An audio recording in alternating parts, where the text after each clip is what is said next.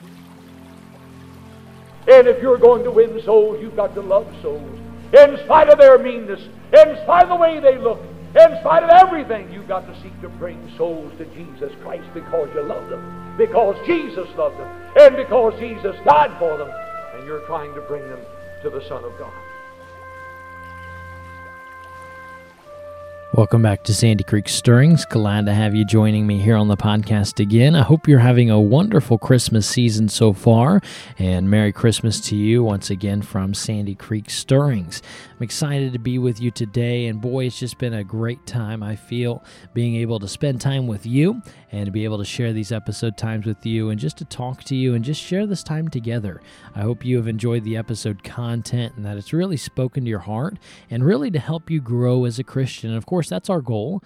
My goal from the very beginning was to help Christians grow for the cause of Christ and to be stirred up for the cause of Christ, to do something for Him. And we talked about that, stirring up Christians for the cause of Christ through practicality, reality, and sincerity. You know, having practical, practical episodes, episodes and, and content that you can take home and you can use. It's practical. And so we said through practicality, reality, reality, of course, being truth.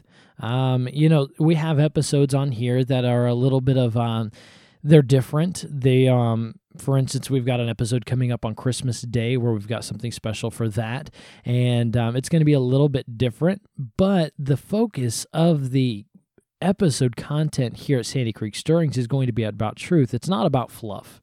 It's not about trying to please the listeners so much. I, obviously, my goal is to hope that you enjoy the, the podcast. Obviously, you need listeners, and I'm not saying that it shouldn't be something that's tailored to the listener, but at the same time, it's going to be truthful.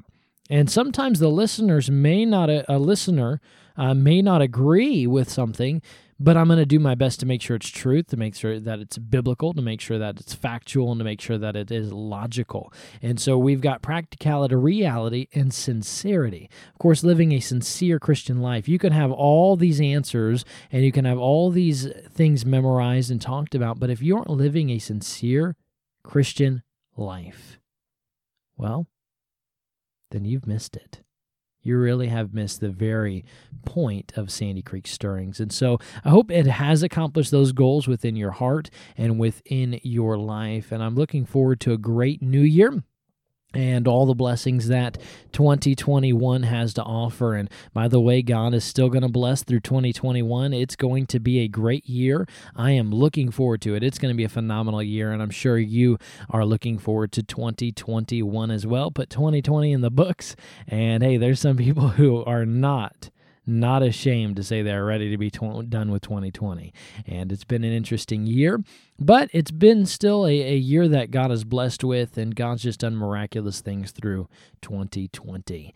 Now, of course, it being a Thursday today, it's a continuation of Baptist history. Last time we did Baptist history, we talked about uh, the Act of Toleration. We talked about the fate of the Boston Baptist Church, and we talked about the Valentine Whiteman family. And, of course, they spent one hundred twenty years between the three men, the, the grandfather, the son, and the grandson. They spent one hundred twenty years.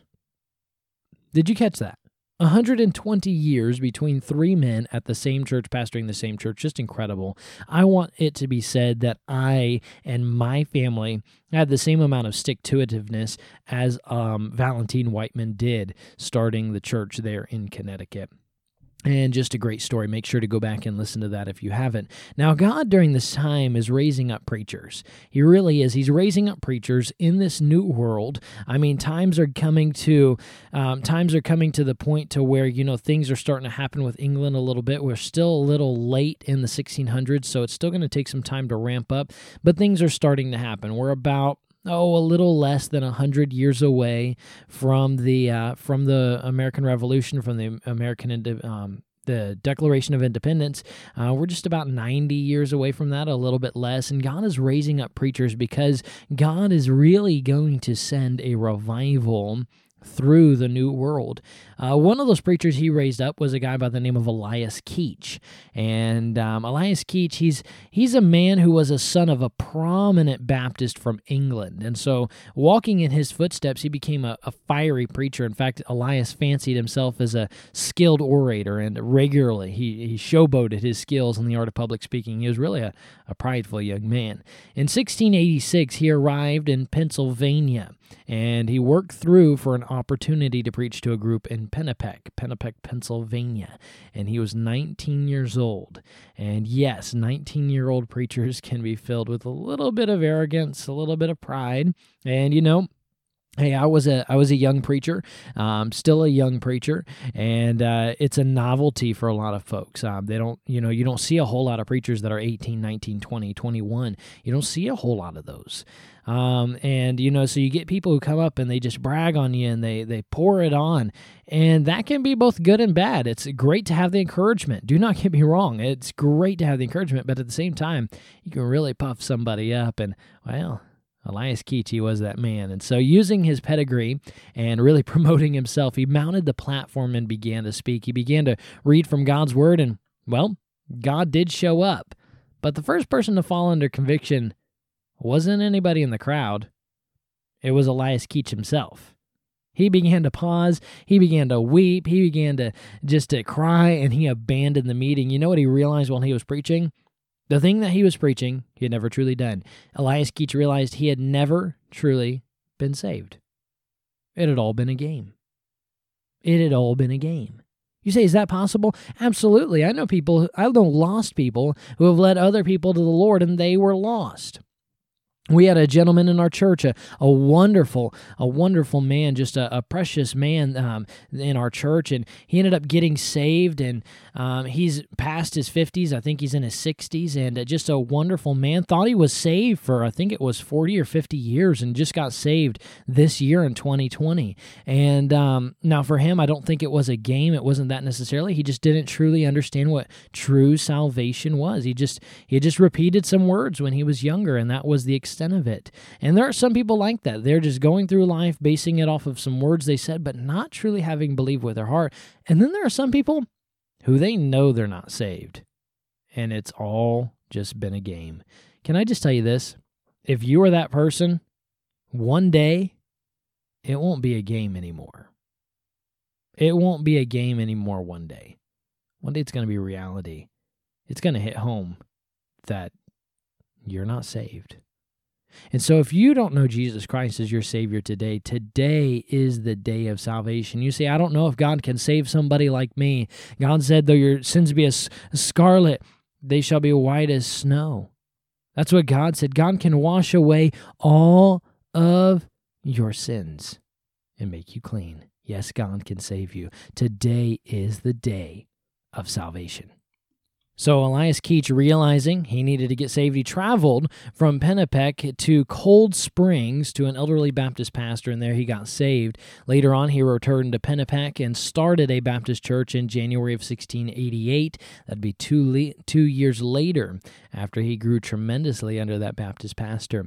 Now, Elias Keach became not only a great pastor, but a fiery evangelist as well. He preached all over um, Pennsylvania, especially around the area areas of Philadelphia. In sixteen eighty-nine, though, he answered the call to go back and be a missionary to London. And in a nine-month span in London, he saw one hundred thirty people get saved. In nine months, he saw one hundred thirty people get saved and baptized. And Elias Keach would die in seventeen oh one, only being thirty-four years old. And uh, God was just raising up evangelists, one of those men being Elias Keach, a short lifetime, but he did something great for the cause of Christ, even though, even though he only had a short amount of time to live his life, he still used it for God. And so as we come upon this point in our Baptist history series, the time has come that really, all false religions will fall upon. What had happened here in the New World was the congregational churches of the new colonies had grown dead and dry. They said that baptism and the Lord's Supper were, quote-unquote, conversion ordinances by which you achieve salvation. And so on that note, the personal relationship that people were supposed to have with the Lord, it wasn't even a thought. Some people began to arise within England and the New World, and they began to preach that though these ordinances, such as infant baptism, um, they were good and they were biblical for church membership, but they did not make one saved. And some people began to preach that. They say, you know, infant baptism is a good thing, it's biblical, but you don't need to be infant baptized to be saved. There needs to be a personal uh a personal placing of your faith and trust in Jesus Christ, and it's without works. Now, was this a step in the right direction? Yeah, it was a step in the right direction. At least they're starting to acknowledge what true biblical salvation is. It has nothing to do with works. Infant baptism doesn't take you to heaven. Giving money to the church doesn't take you to heaven. Following the tradition of man doesn't take you to heaven. It's only by faith and trust in Jesus Christ. So yes, it is a step in the right direction, but it wasn't a complete turn to biblical doctrine. For instance, um, though some said that infant baptism wasn't necessary for salvation, amen. But then saying that infant baptism is still um, biblical and still necessary for church membership, well, no. You won't find that in Scripture. You cannot find one single time where it says an infant was baptized in Scripture. You have to jump to conclusions and make assumptions. Not one single time does it say where an infant was baptized in Scripture. It is not biblical. You don't find it anywhere in the Bible. It's just not there. So though this preaching, this preaching for the true salvation, it was a step in the right direction, it just wasn't a complete turn to true biblical doctrine. But I tell you what we can do. As we look back at this time in, in history, we can praise God for men who stood upon salvation by grace through faith without works of the law or tradition, though they may have had some areas that were just weird, okay, and unbiblical. At least they were preaching salvation by grace through faith without works of the law. And let me just step to the side real quick. Let's step off the main trail and, and chase a rabbit real quick. Um, let me give you a quick note on infant baptism. Now, what's the point of infant baptism? Um, for so many religions, they believe that it's uh, necessary for salvation. You go to heaven by being baptized as an infant, and uh, Catholicism is big on that. And um, where do these? Where did some of these men who say, you know, salvation is only by grace through faith in Jesus Christ, where did some of these men get the idea, though, that, well, it's still biblical and you still need it for church membership? Well, these men, here's what they believed, and I want to give you this in a nutshell so that way you can understand what's what's going on. These men believe that baptism in the New Testament, they believe that baptism in the New Testament replaced the Old Testament circumcision. That's what they believed, and there are still people who believe that today. They believe that the New, Bapti- New Testament baptism replaces the Old Testament circumcision. And so they say, therefore, children um, should be and could be admitted into church membership at eight days old and be dedicated to the Lord, and therefore it was wise for Christian families to do so, but the child still needed at some point to re- to to experience a true conversion. That's what these men would have believed. Is that true? No. Um, baptism is not Baptism is not the New Testament form of circumcision. Something completely different, something we'll talk about at a later time. So no, that's just a false idea. But here's the deal. We can thank God that these men were at least starting to preach a that a true biblical conversion was needed, that a true relationship with Jesus Christ was needed. Now, God is going to bless, and what we're going to find is we're going to come up across a time period where revival is taking place, because here's what happened. These men, who they still had some areas that needed to be corrected biblically, but these men began to tre- preach true biblical doctrine in these churches that were dead, they were dry, people were unsaved, and they began to preach the need for a personal testimony of salvation. And just as dry wood is easy to ignite, well, revival began to explode upon the scene. Now, remember this, they did not have everything right doctrinally. Okay, let's be clear on that. They did not have everything right doctrinally, but the Bible does say that if Christ is lifted up through the preaching of true salvation, the Bible says in John twelve thirty-two, he will draw all men to him. God's word, okay, God's word promises to be effective in the hearts of those who hear it if it is preached like it should be. Now, let me let me go back, and you say, how's that possible? Remember how I told you that I've, I know people who were lost and they led somebody else to the Lord? How were they able to do that? They were able to do that because if you give the Bible to somebody and you present it how it should be presented and you pre- present true biblical salvation, can somebody else get saved? Absolutely. Was it anything to do with the person? Nope. But it has everything to do with God's Word, because if Christ is lifted up, He will draw all men to Him. And that's what was happening during this this time period. Revival was breaking loose. In fact, you know what this time period is called. It's called the Great Awakening. And really, the first Great Awakening, awakening uh, was from the time period of the seventeen thirties through the seventeen forties. Of course, no real nail-down dates.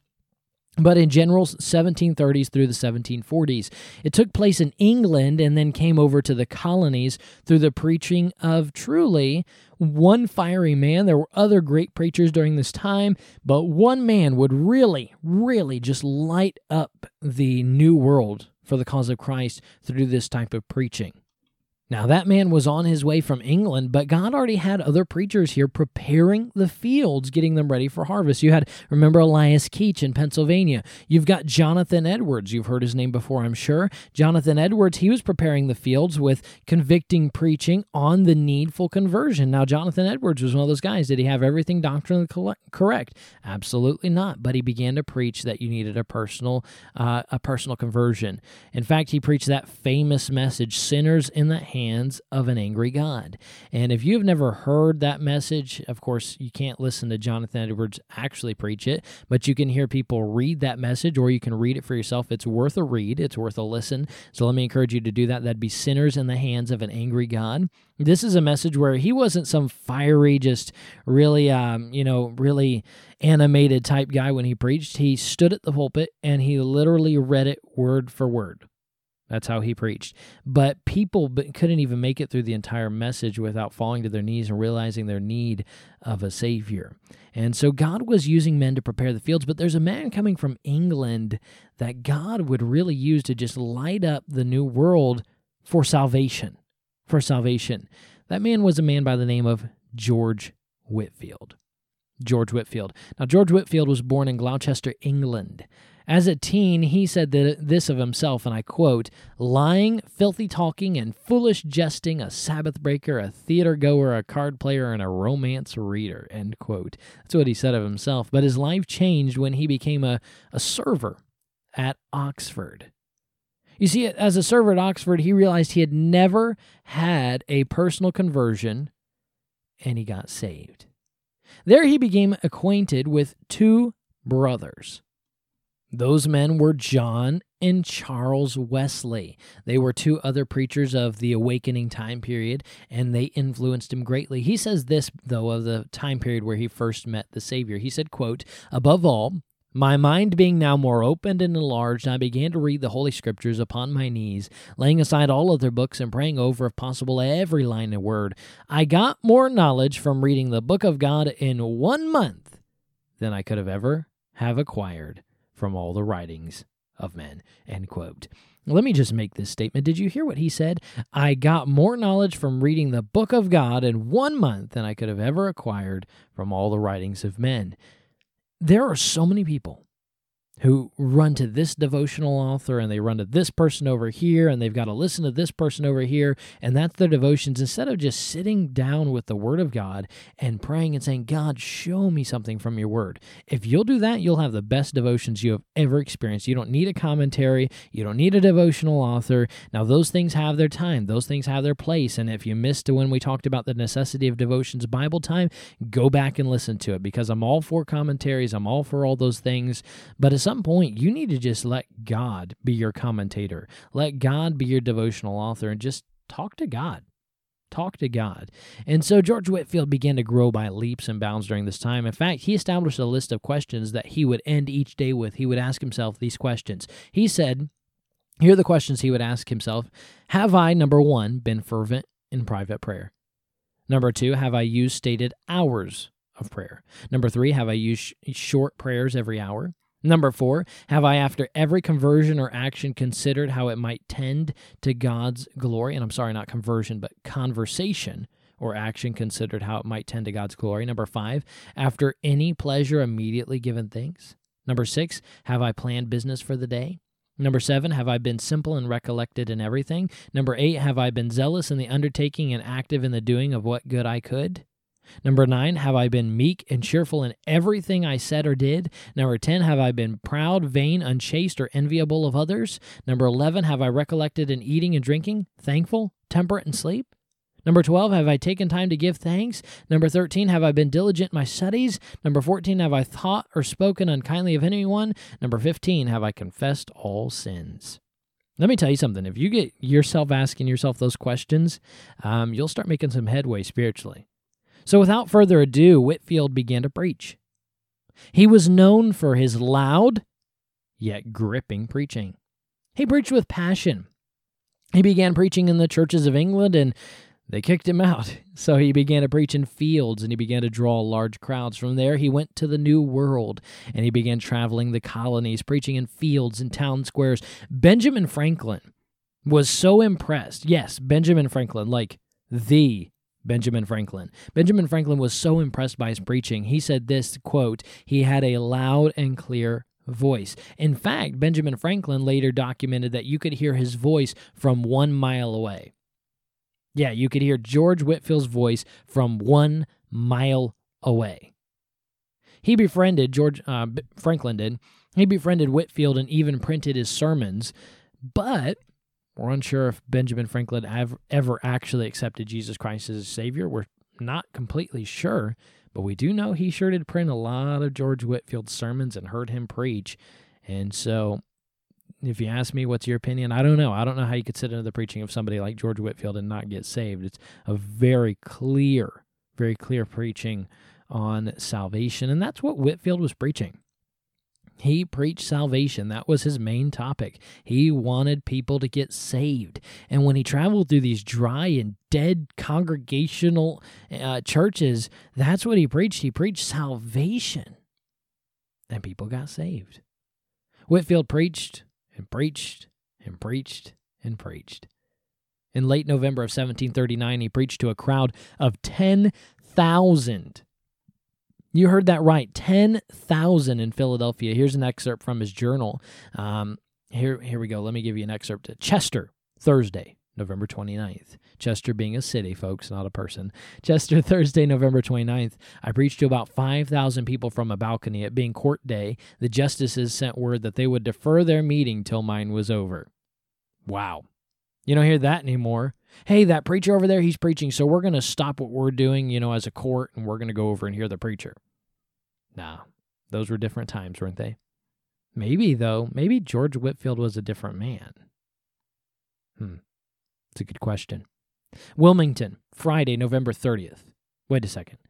Wasn't the last entry from November twenty-ninth? Hmm, yeah, it is.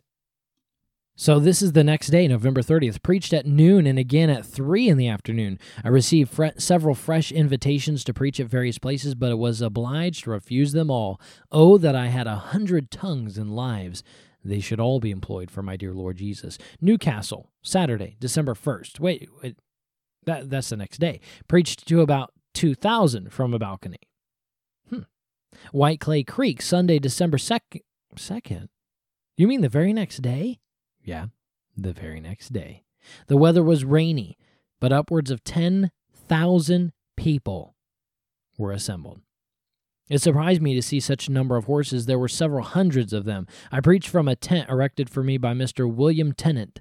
I continued my discourse for an hour and a half, after which we went into a long house nearby, took a morsel of bread, and warmed ourselves. I preached a second time from the same place. My body is weak. Now, what you'll find is George Whitefield, he was weak, and he did suffer a lot in bodily conditions, um, but he remained faithful. He traveled almost daily. If you were to look at his journal, he traveled literally almost daily, preached two to three times a day, and he would literally preach until he was just weak, and he would be forced to go to bed after a long day.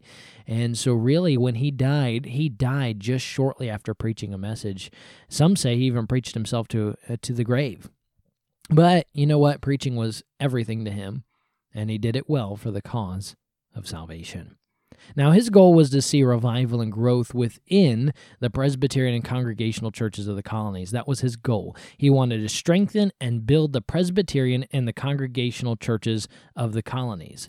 And so what he did is he thought, well, if I preach salvation, these people get on fire for God, and it will grow the Presbyterian and the Congregational churches. And thousands, thousands of people got saved. We don't know how many, but thousands got saved. That's such a large number, maybe even tens of thousands, maybe hundreds of thousands. But it actually caused the opposite effect of George Whitefield's goal.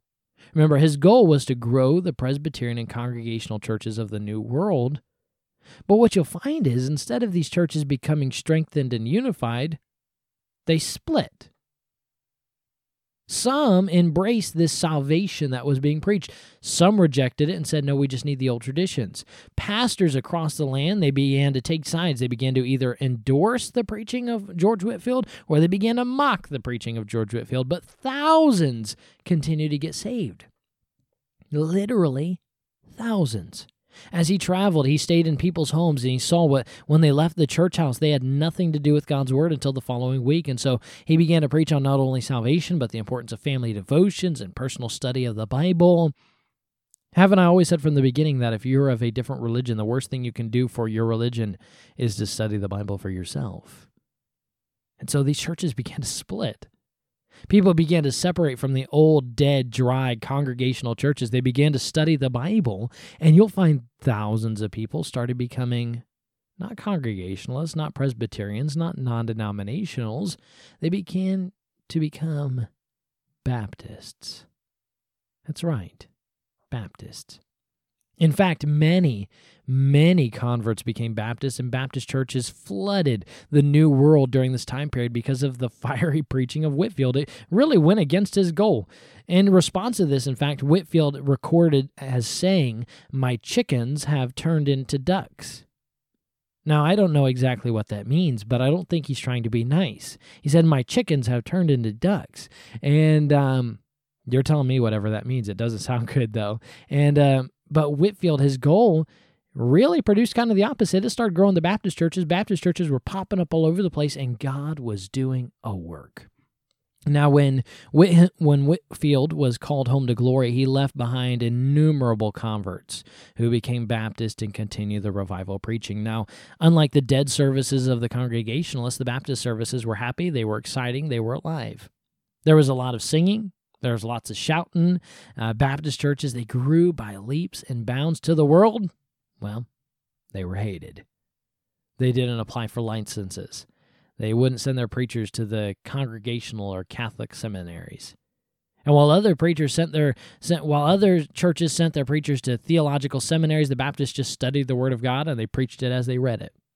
Many, many during this time period were being jailed for their beliefs.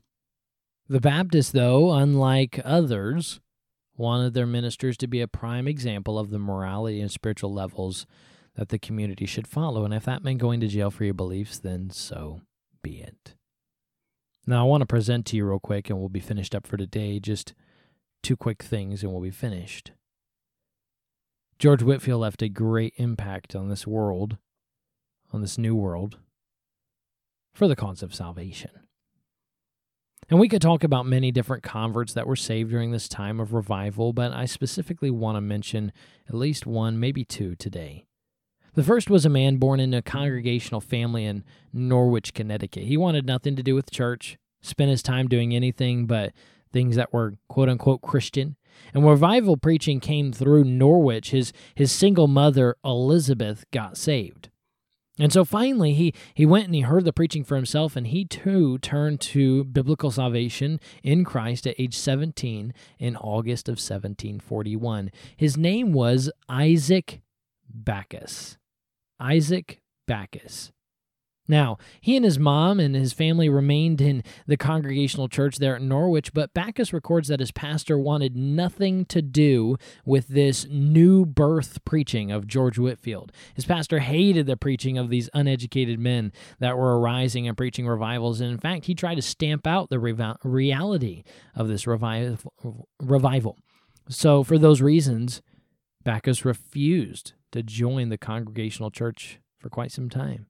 In seventeen forty-five, he and the others withdrew from the church in Norwich and began to hold services as a, quote, separate church. They didn't know what they were. They just knew they weren't congregational, and so they created a separate church in seventeen forty-five. eighteen forty-five. Now, all over, all over the New World, this was happening. People were breaking off from the Presbyterian and the Catholic and the Congregational churches and starting other churches.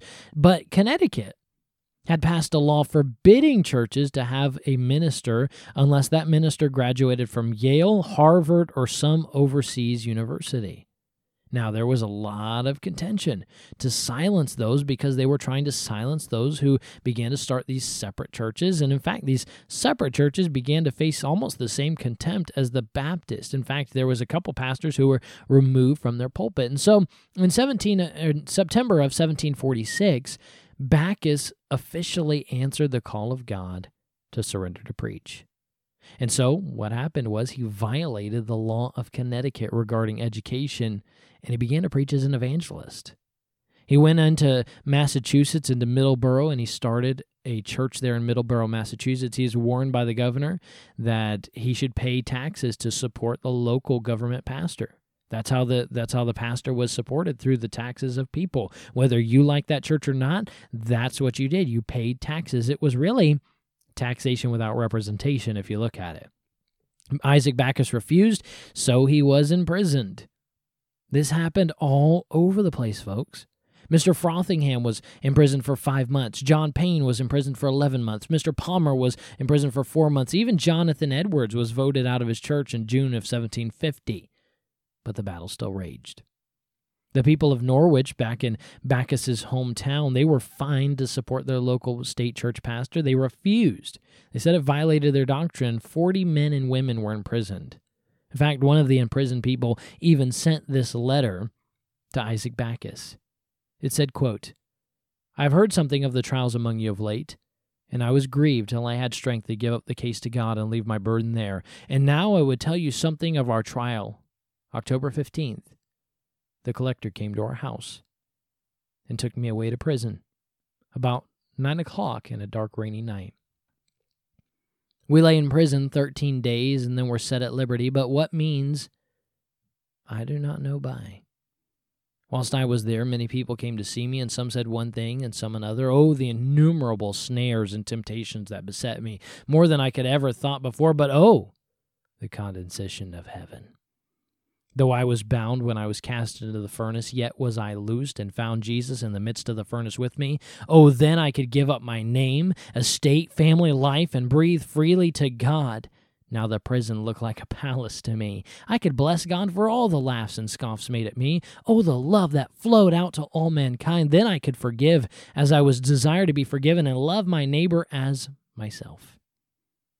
Deacon Griswold was put in prison on the eighth of October, and yesterday old Brother Grover, they're in pursuit of others, all of which calls for humiliation. The church hath appointed the thirteenth of November to be spent in prayer and fasting on that account. I do remember my love to you and your wife and the dear children of God with you, begging your prayers for us in such a day of trial. We are all in tolerable health, expecting to see you. These from your loving mother, Elizabeth Backus." Yeah. Isaac Backus' own mother was imprisoned for her beliefs. You know, so many times we've talked about men in this Baptist history series. Ladies that are listening out there, never forget, behind almost every great man, there was usually always a great woman. There were so many ladies who gave their lives for the cause of Christ, gave their time for the cause of Christ, suffered the same persecution that men would face, all for the cause of Christ. Now, it was about this time Isaac Backus began to question his traditional beliefs. Remember, he was still a separate church guy, and he began to question his traditional beliefs on infant baptism versus baptism by immersion. And so he heard the preaching of a man by the name of Abel Morgan, who was a Baptist, and began to read a pamphlet that Morgan had wrote. It was entitled "The Baptism of Believers Maintained and the Mode of It by Immersion Vindicated." That's a really long title. For some reason, when you go back in history, these people love long book titles. I have no idea why. Now, that that pamphlet was entitled "The Baptism of Believers Maintained and the Mode of It by Immersion Vindicated." You want to know who printed the pamphlet?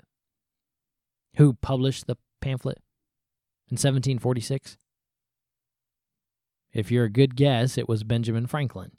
Benjamin Franklin. Isn't that interesting? Other separates, separates are what we were calling those separate church people. They began to leave, and they began to join the Baptist movement, and this caused no small stir in Backus's heart. After two years of study, after two years of debate, after two years of prayer, he went to Rhode Island because you know what he realized? I need to be a Baptist. And so he was baptized as a Baptist in seventeen fifty-one, along with other members from his church. On January sixteenth, seventeen fifty-six, the separate church that he pastored in Middleborough, Massachusetts, officially became a Baptist church. And so we're not completely done with Isaac Backus, but here's what I want you to do. I want you to take him and leave him in Middleborough, Massachusetts. He still has a story to tell. He really does. So leave him in Middleborough, Massachusetts. I want really quick, really quick, and we're going to be finished for today. In seventeen forty-five, though, Whitefield was preaching. This was back when George Whitefield was was alive, of course, about eleven years before that separate church in Middleborough, Massachusetts became Baptist. In seventeen forty-five, Whitefield was preaching loud and clear the gospel message when one man, a Bostoner, realized his need for the Savior. Accepted Christ into his heart. From there, he went to Stonington, Connecticut. He was baptized, and God began to work on his heart. He would be the man who, in my opinion, would have the greatest impact on America for the cause of Christ and Baptist heritage, period. Period. And next week, we'll learn who that man is. Oh, he is my favorite character to study out in all of Baptist history. In fact, you have heard his name before. Trust me, you have. You've heard his name before. And so we'll talk about him next week. Now, I hope you have a great Christmas and continue your great Christmas season. Looking forward to everything that has to offer. Hey, it's it's almost finished, so enjoy this time that we have, uh, Christmas time of twenty twenty. We're going to play a song for you today. The song is entitled Beautiful Star of Bethlehem, or Oh Beautiful Star of Bethlehem, Shine On. And I love this song. Great Christmas song, great Christmas hymn to sing at church. Love that song. It's going to be from the C D A Christ-Centered Christmas by Doctor Scott Coddle. A Christ-Centered Christmas by Doctor Scott Coddle. Of course, you can buy that C D at d r scott coddle dot com. Simply go to the online store, find A Christ-Centered Christmas, buy it, have it shipped to you. Whether for this Christmas or next Christmas, you'll want it on hand. And so today, here is O Beautiful Star of Bethlehem, and may you continue to keep looking up and keep stirred up for the cause of Christ. O beautiful star of Bethlehem, shining afar through shadows dim, giving a light for those who long have dawned, guiding the wise men on their way unto the place where Jesus lay. Beautiful star of Bethlehem, shine on. Oh, beautiful star, beautiful, beautiful star of Bethlehem, star of Bethlehem, shine upon us until the glory dawns. Give us thy light to light the way unto the land of perfect day. Beautiful star of Bethlehem, shine on, shine on.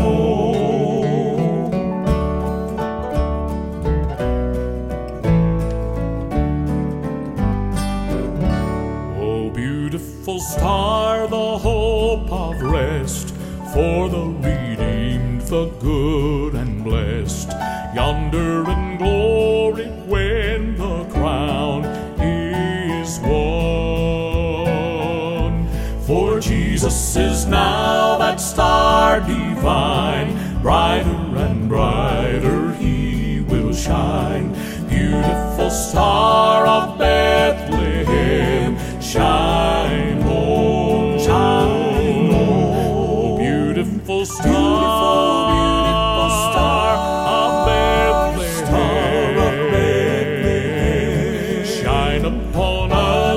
till the glory, glory dawns, and give us thy light to light the way unto the land of perfect day. Beautiful star